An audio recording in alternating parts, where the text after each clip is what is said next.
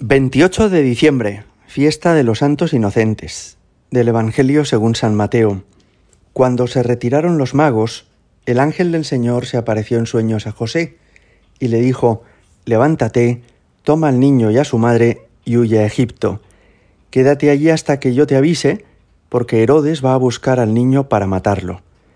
José se levantó, tomó al niño y a su madre de noche, se fue a Egipto y se quedó hasta la muerte de Herodes para que se cumpliese lo que dijo el Señor por medio del profeta. De Egipto llamé a mi hijo. Al verse burlado por los magos, Herodes montó en cólera y mandó matar a todos los niños de dos años para abajo en Belén y sus alrededores, calculando el tiempo por lo que había averiguado de los magos. Entonces se cumplió lo dicho por medio del profeta Jeremías. Un grito se oye en Ramá, llanto y lamentos grandes. Es Raquel que llora por sus hijos y rehúsa el consuelo porque ya no viven. Palabra del Señor. Apenas tres días después de la fiesta de la Navidad, conmemoramos hoy a estos niños que murieron cuando Herodes persiguió a Jesús.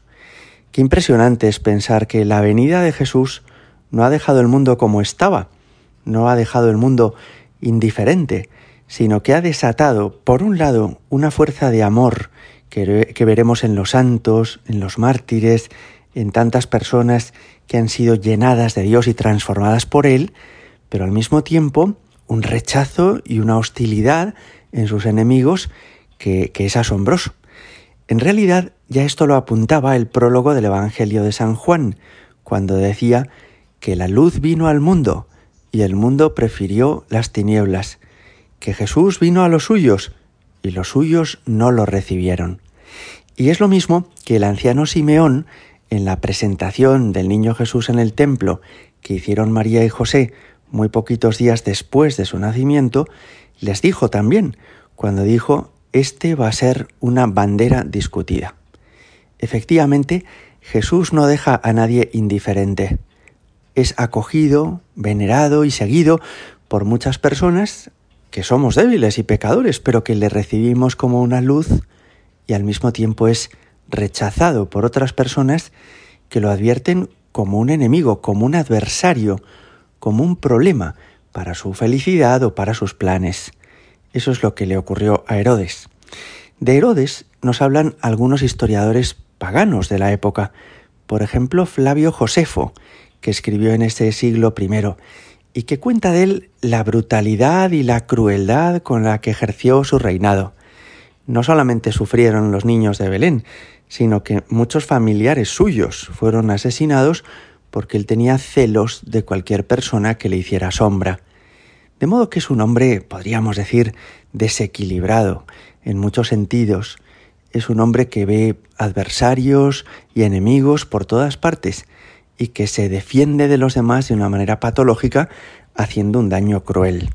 Así sucedió con los niños de Belén. Es avisado Herodes de que un niño ha nacido, que los reyes le han adorado, que han ido pastores, que se han aparecido unos ángeles en el cielo, y siente terror de que eso amenace su estatus, de que eso ponga en riesgo su reinado. Y entonces decide acabar con el niño Jesús y con todos los que pudieran ser el niño Jesús, todos los niños de esta, de esta edad, de dos años para abajo, en Belén y sus alrededores.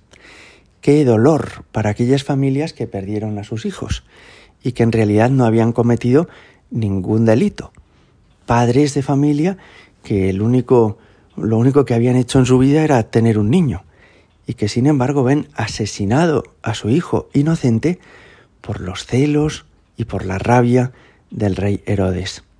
Por eso los llamamos a estos mártires los santos inocentes, porque todavía no tenían uso de razón, no habían hecho nada, ni bueno ni malo, eran niños pequeños, eran inocentes, y en realidad el motivo por el que los asesinaron fue porque se parecían a Jesús, al niño Jesús que había nacido en Belén.